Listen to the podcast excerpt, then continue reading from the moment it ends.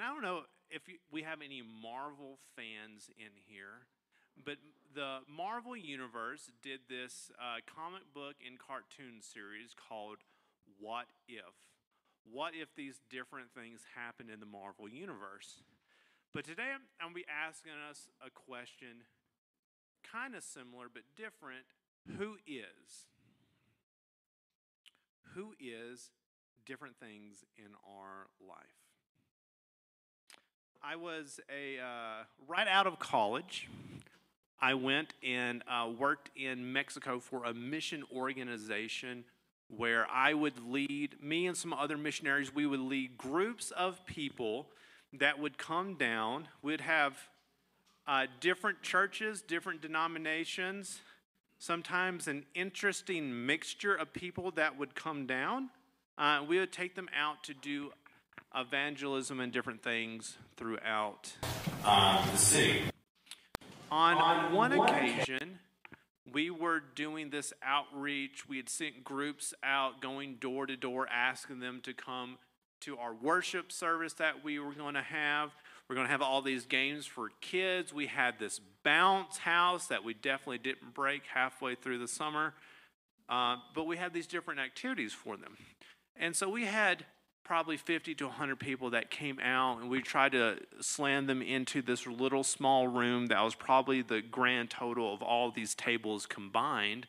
But we were having a worship service. We had we were letting one of the churches that came down uh, speak and give a message to them. We had a translator going, and those that always goes smoothly, uh, and it doesn't take a lot of extra time for them to translate the random words from different dialects from the U.S especially if they're a southerner like I am. But as this service was going on, all these dogs started barking, like a whole pack of them. And you couldn't hear anything. You couldn't hear the pastor preaching, the translator translating. Hopefully, he was translating right. I don't think my Spanish was perfect at that point in time. But me and a couple other members or a couple other missionaries were like, hey, let's step aside and let's have a prayer for this service and for God to make these dogs be quiet. So we all stepped out and we, we got in a huddle and we started praying and we were praying and we were praying. While this was going on, we didn't notice, notice know it until this man stepped out of the service that, we, that they were having but at some point in time, this guy who had heard us and seen us going around the village, inviting people to a, a, a God, the true one God service, said, I do not like this. This doesn't represent my God. And I want to do something for my God. So, what he thought he should do was he grabbed his chicken and he grabbed his machete and he came to the service and he was at the back of the service and he was standing back there for a while throughout this, throughout all those dogs barking. And at some point in time, he was like, Now's the time. And he starts walking to the stage. And I think we all understand what he was going to do.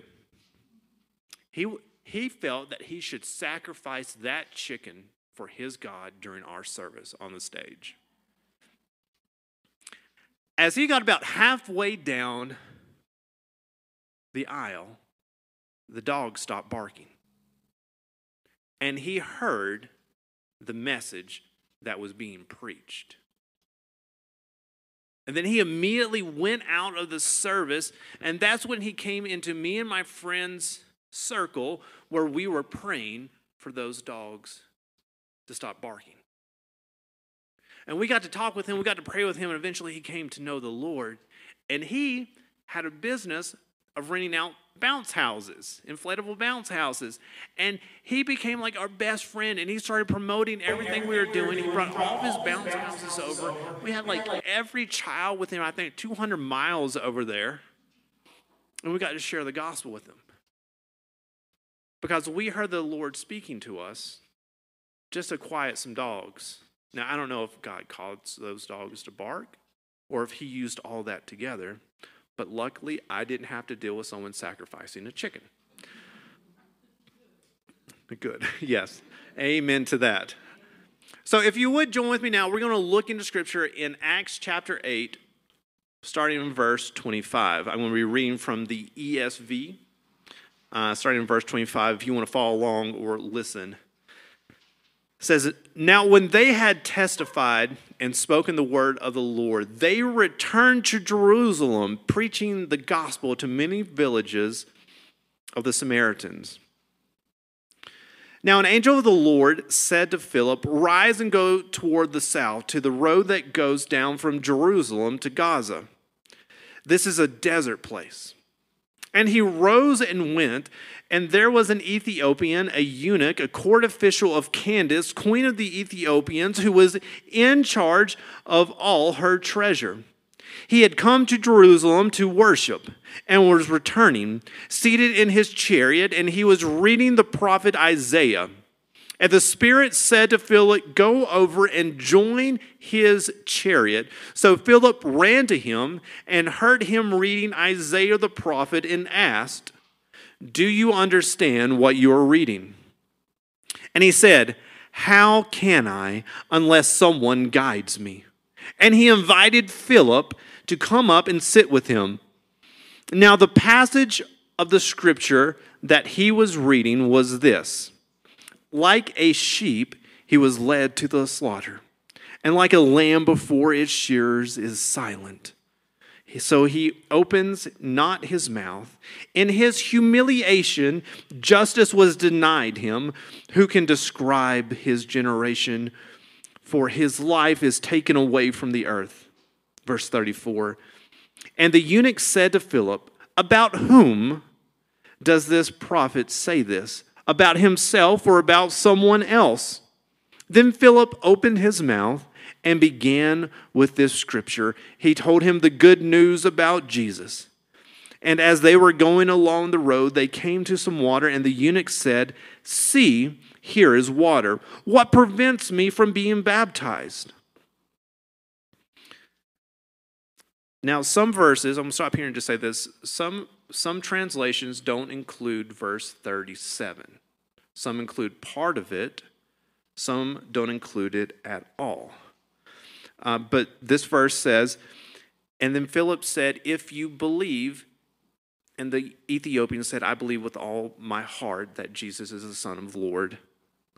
And then it continues on in verse 38. You might have some kind of different form of that in your Bibles. But picking up in verse 38, it says, And he commanded the chariot to stop, and they both went down into the water, Philip and the eunuch, and he baptized him.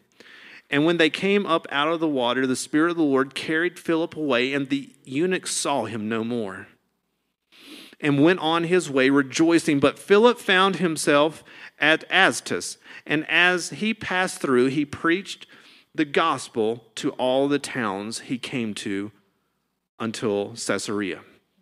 If you would bow your heads with me, let's go to the Lord in prayer.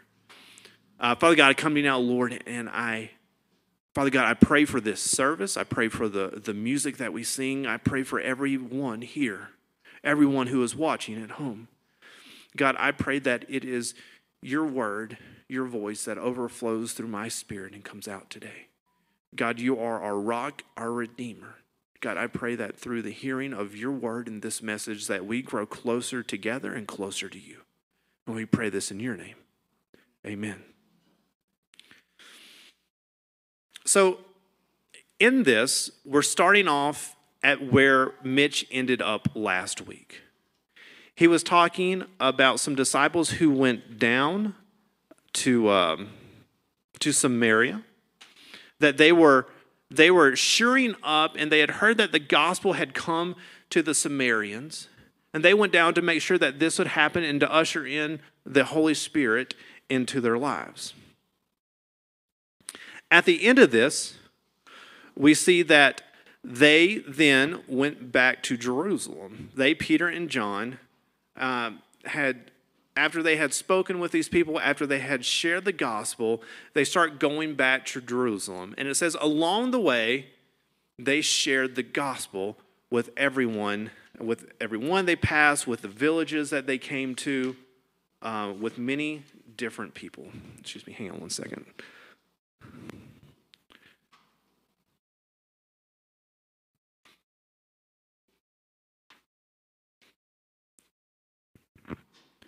As they were going, they shared this gospel with people.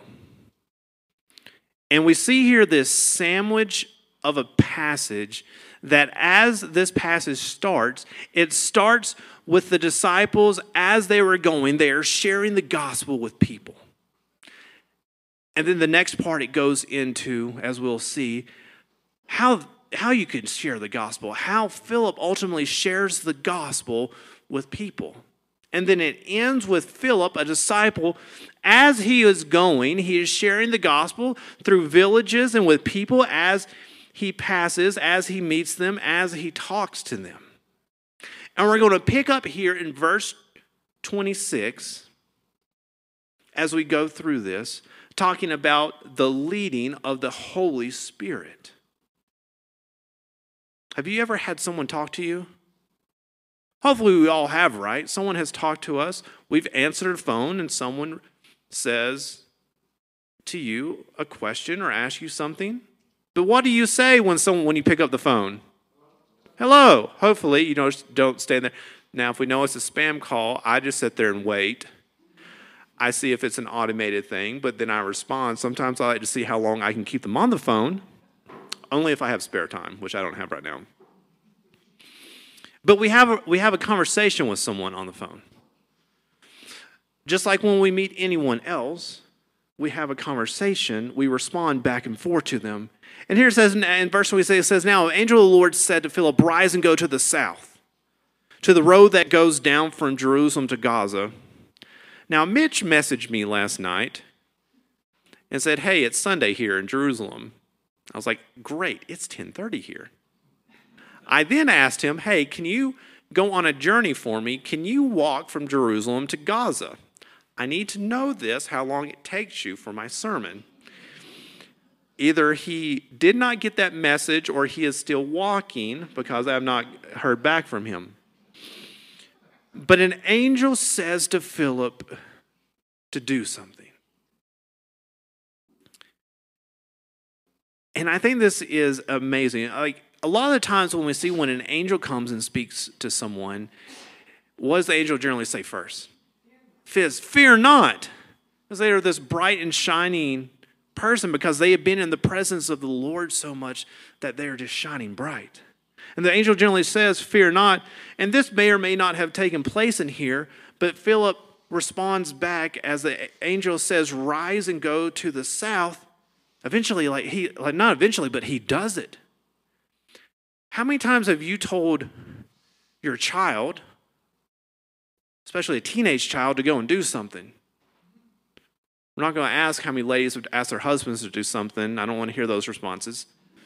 So let's go with teenagers. We ask our teenagers to go and do something. What is the response? Generally, there's no response, right? Now, if you if you've got your kids trained that they just automatically do it without a response, come tell me that. I need to know that for the future. But as the angel says to Philip to rise and go to the south, he does it. But it, it says something really specific here, and it's curious. At the end of verse 26, it says, This is a desert place. Now, these people lived in Jerusalem. They, the, the writer, either Philip or, or the scribe or whoever might have, Luke, who might have added this in, put this descriptor in here that it was a desert place. And a lot of times, like, you don't when, when you're talking to a farmer, you don't say, I'm going to come over to your house that has all the crops around it, that has all the dirt around it. Like, unless it's, you know, if we live further in the mountains, I'm not going to tell my friend I'm coming over, we're going on a ski trip to the place that has all the snow. Now, if you're from the south, you might need to make that explanation because we don't understand what snow is in the south. We get it once every 11 years. But here he specifically says about it's a desert place. Now, in Hebrew, this word is eremos. And I looked up like the, the Strong's definition for this, and I thought it was really interesting. It says, Eremos is a deserted by others, deprived of the aid and protection of others, especially of friends, of a flock deserted by a shepherd. And I want y'all to remember this as we are going through this. Because Philip goes to a desert place and he's going to speak to an Ethiopian eunuch who is from a, a desert place. And I want to say is surrounded by people who do not support him like he needs. This Ethiopian was about to go back to a desert place, and this is where the angel sent him. And I think that is why this one little phrase is important. But then Philip rose and he went. Later on in Scripture, in two chapter, two or three chapters later, I think in, in Acts 10 or 11, we see another uh, disciple who is told by, is Peter, I believe, told by an angel to go and do something. Is given very specific directions about how this is going to take place, that people are going to come for him and he should go with them. And all along the way, I like to call him hesitating Peter because when the exact thing that the angel told him to was going to happen and he should go with them, he's like, "Oh, I don't know if I should do this. Who are you? Where are you wanting to go me to go with?" Eventually he goes, but he hesitates.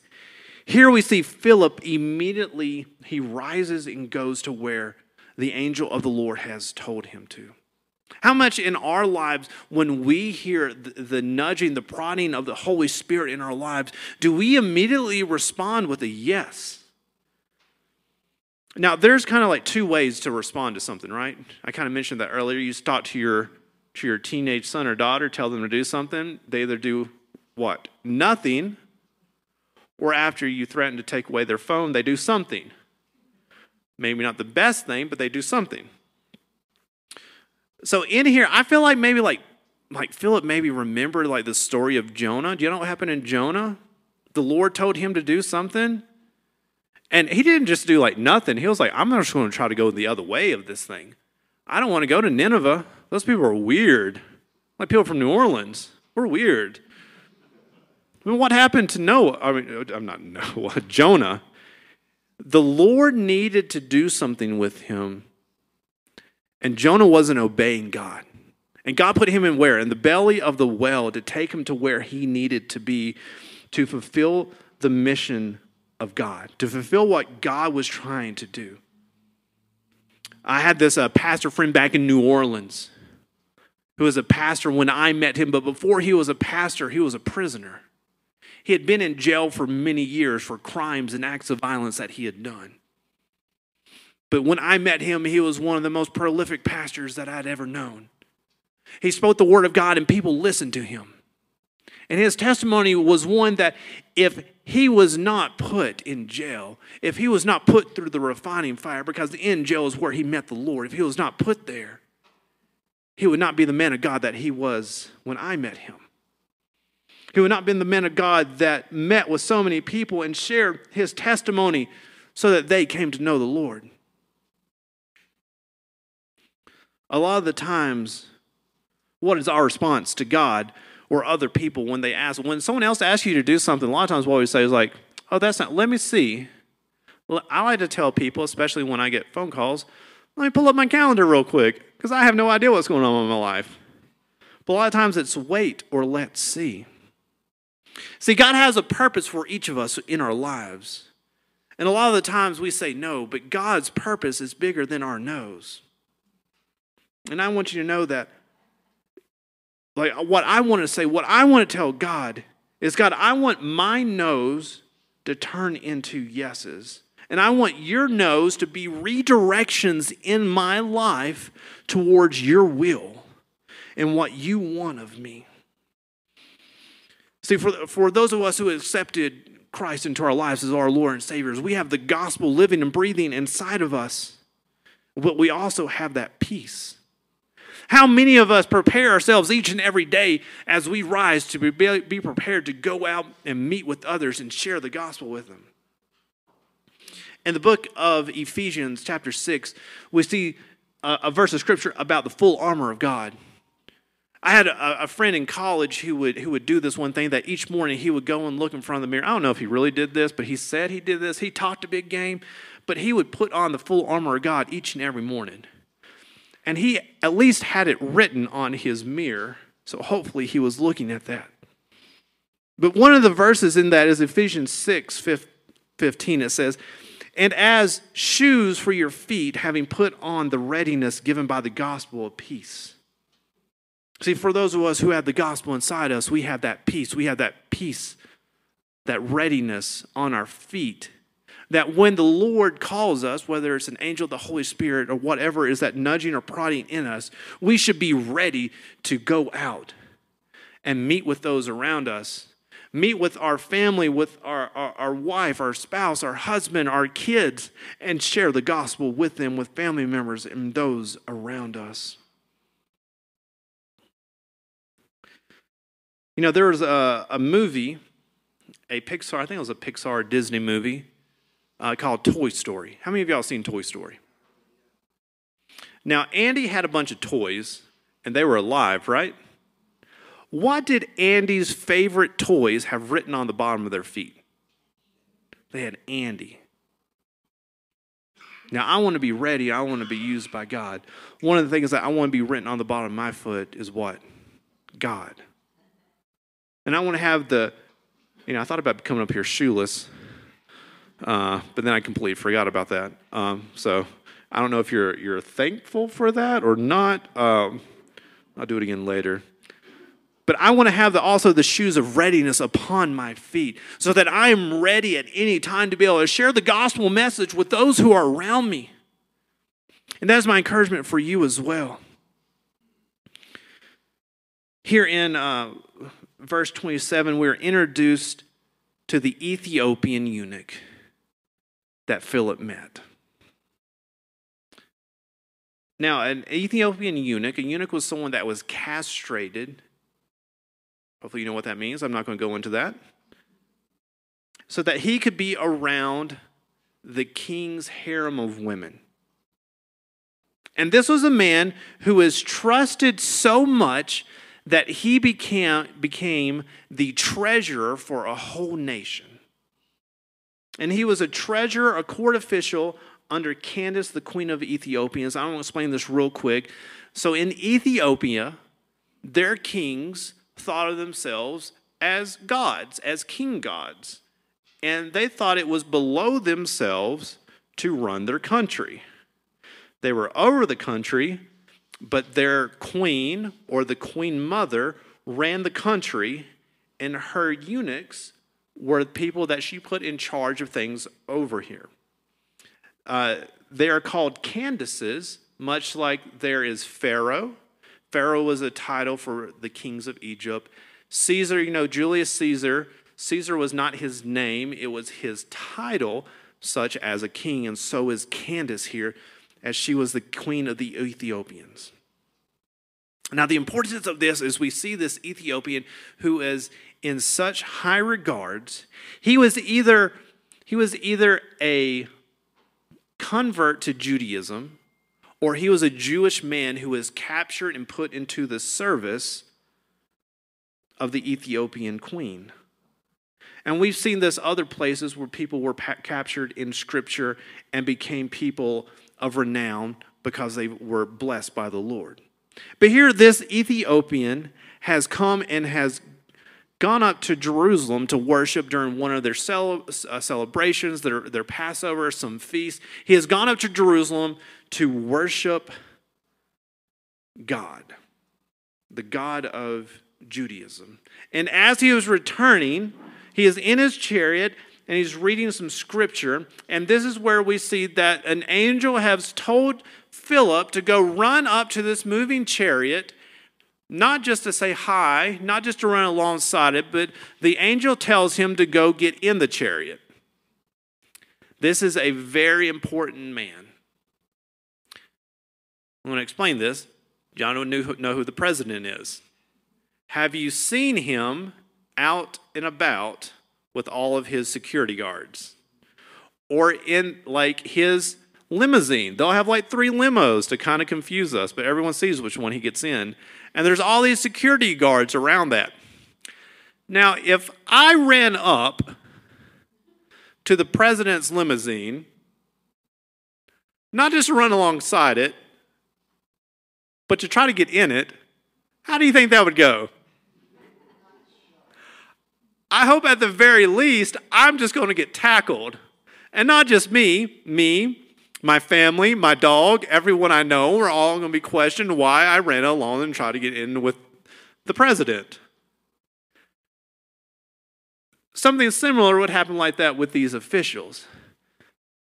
But the Lord made a way. He prepared the way. He prepares the way for each and every one of us as we enter into conversations with people to share the gospel with them. But he runs alongside the chariot and he hears the Ethiopian reading from a scroll. Now, scrolls were not something that was commonplace. Like we all have our Bibles and now we have them all on our phones as well. But not everyone was allowed to have, and it was actually discouraged for other people to have scrolls in Jesus' time. It was one of those things that, like the synagogues had. And if you were a learned man, a, a, Pharisee or a Sadducee, you might have your own scrolls. But these were also scrolls that were held in great value, high esteem, and that they were taken care of. And they actually have these little pointer sticks that have like a little a hand on the end of the stick with like a, a finger sticking out. And you turn the pages or you unroll the scrolls with it, and you use that to read. But here, this, this Ethiopian is in his chariot reading aloud this scripture as this crazy man, covered in dust probably, comes running up and he presents him with a question. Now, a lot of the times I think some of us would look at this question and think of it as sarcastic. But I want to say, like in our evangelistic outreaches, especially in, as I have led many people out on trips and done things, I have heard some people be really condescending as they try to explain the gospel. I've heard some people be really sarcastic when they explain the gospel. Now, let me tell you, don't do that. It's not going to work well. Humbly, the Lord came. Humbly, He met with us, and humbly, He presented the gospel. Now, look, the Lord, when He talked with some of the Pharaohs, the Lord can do what He wants to do. He turned over some tables at some times. I am not the Lord. But I'm going to represent what God told us to. He said, humbly we come, humbly we come, and we serve others. And I think humbly, he asked, Philip asked this question to the Ethiopian.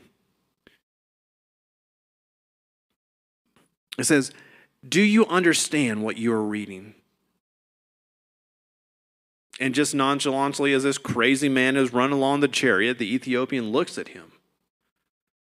It says, How can I understand unless someone guides me?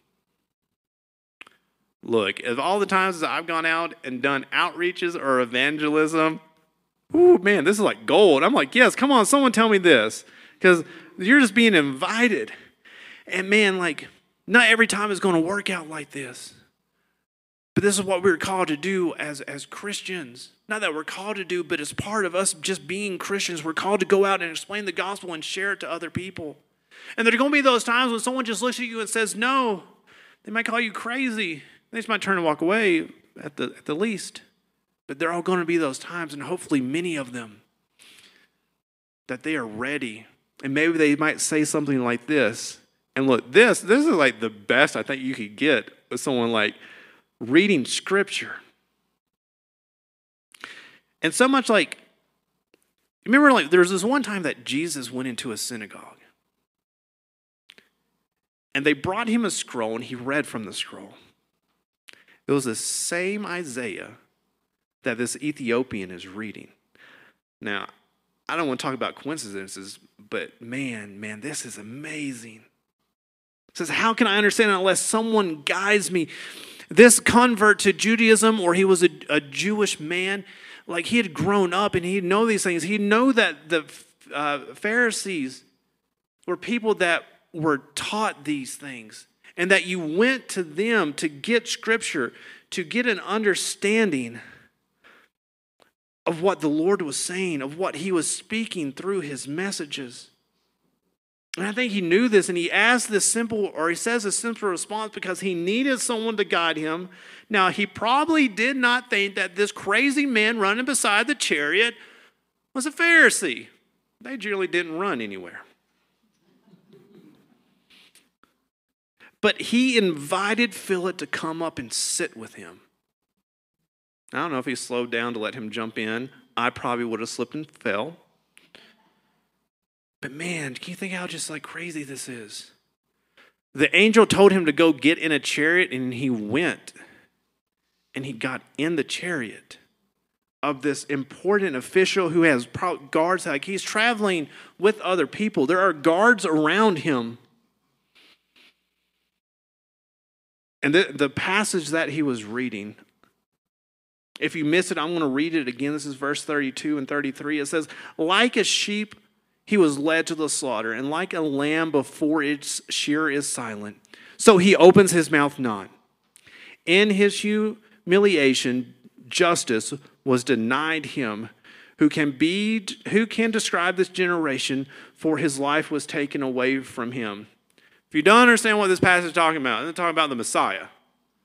Like this is like explaining and a prophecy pointing to the coming Messiah is talking about Jesus. You're talking about, remember this perfect setup for evangelism? This guy is literally reading about Jesus and asks, Hey, can you explain this to me? Come up here. I'm inviting you up here. Explain this to me.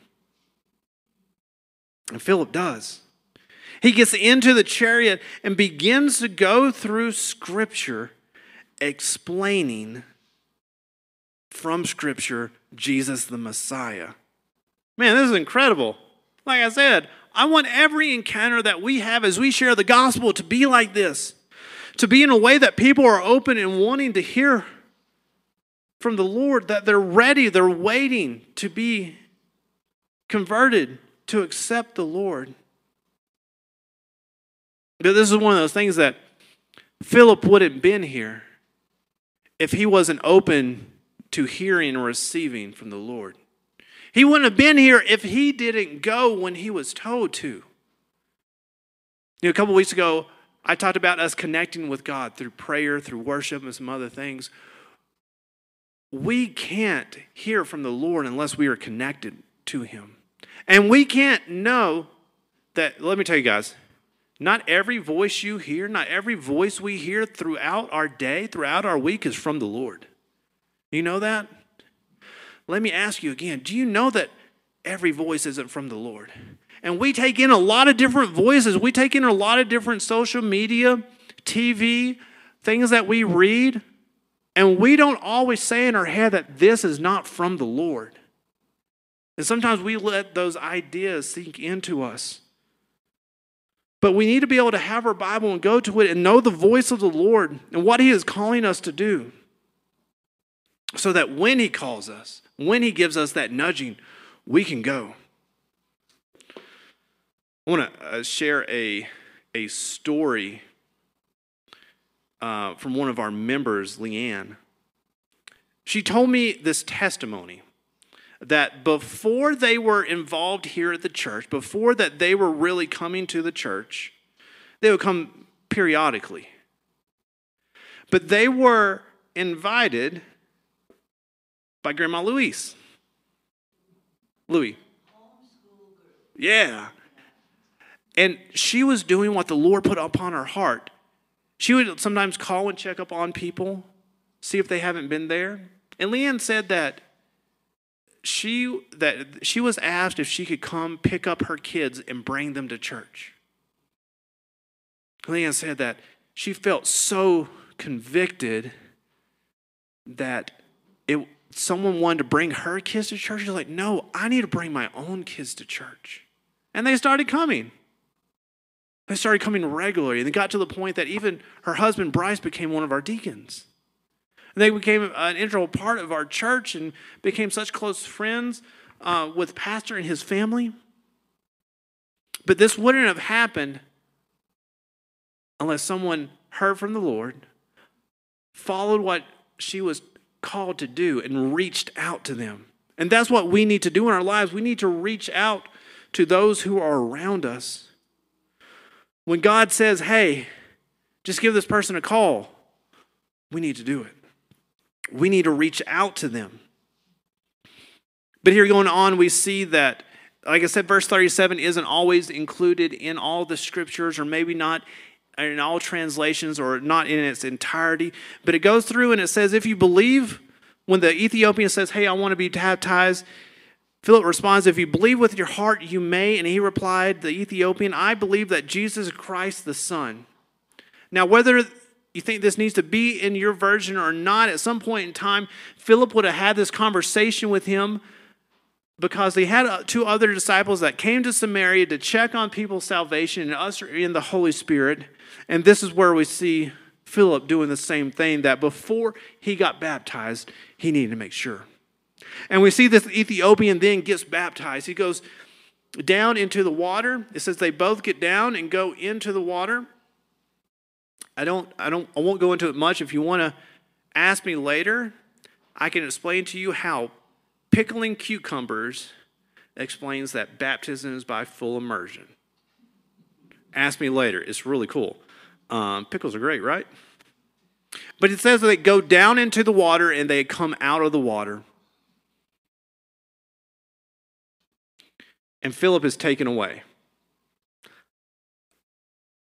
Might not explain this right now, but this talks about him being transported away. I'm going to end up with giving a brief explanation of this.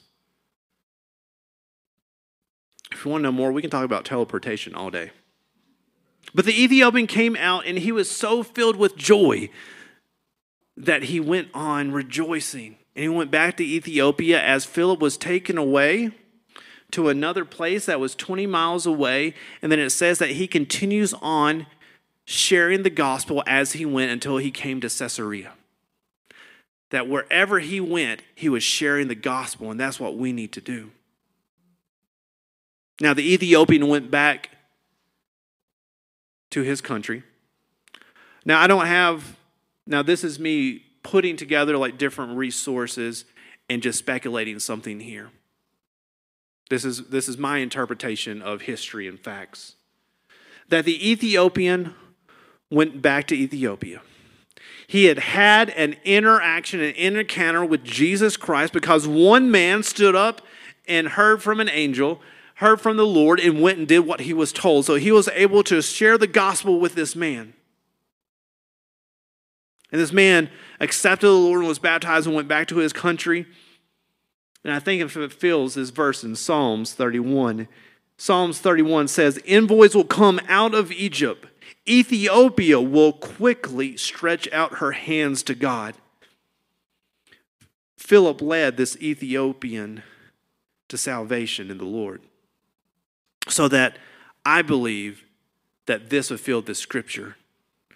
And he was able, the Ethiopian was able to bring Christ and God to Ethiopia. As our band uh, will come up here in a moment, as I kind of draw to a close, I think this gets back to that, that word desert, Eremos that Ethiopian had been in a desert place and he was going back to another desert place where there are no friends or people around him that could share the true Christ with him.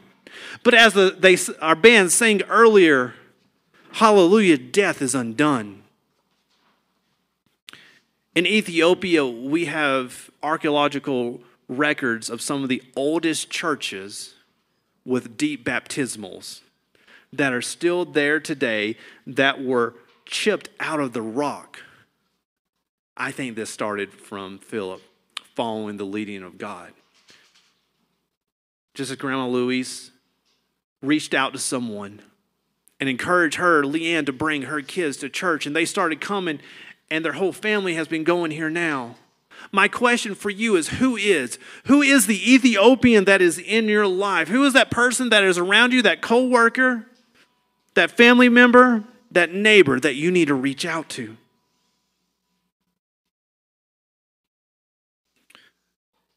Now, briefly, I want to say like, there's a scripture that says Philip was transported, or you might want to say teleported away. There are many different passages in the, in the scripture where we see like Jesus walking on water. The thing that I said one time I always wanted was my burning bush. But these are things that are not, we're not encouraged to seek after in the Bible. There are things that kind of like glossed over, it just kind of references in here. But I think the importance in here that is all around and sandwiched in this scripture is about transformation. And that is what we need to be seeking. And that is what we are encouraged from this scripture to do. As we go throughout our days, as we journey around, we need to be sharing the gospel with other people so that they can have transformed lives. Who in your lives today is that Ethiopian? Who is that person that needs to be transformed? If you would, bow your head and close your eyes with me. We are going to go to the Lord in prayer, and then we're going to end with communion. Let's pray. Father God, I come to you now, Lord, and I thank you for each and every person here, for everything that you do in our lives.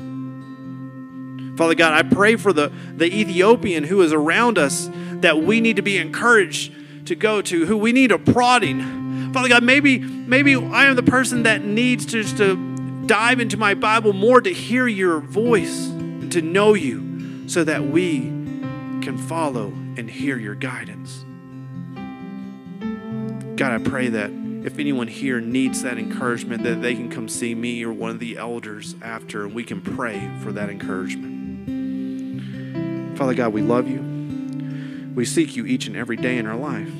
We pray all this in your holy name. Amen.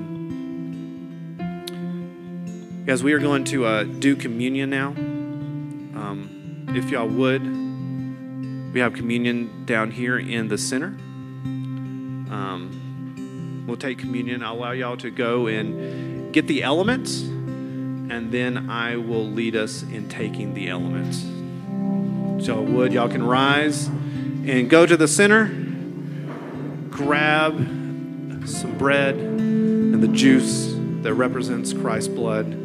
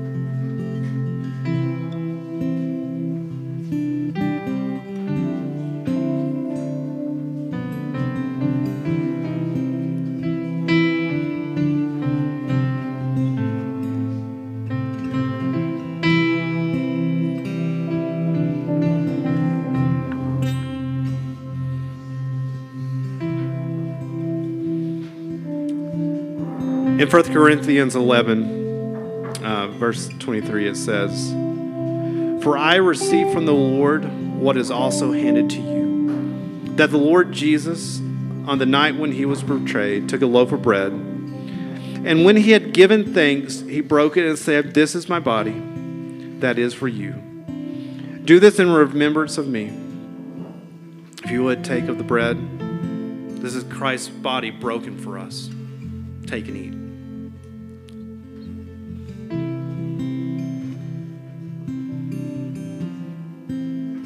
In the same way, he also took the cup after supper, saying, This cup is a new covenant uh, in my blood. Do this as often as you drink it in remembrance of me.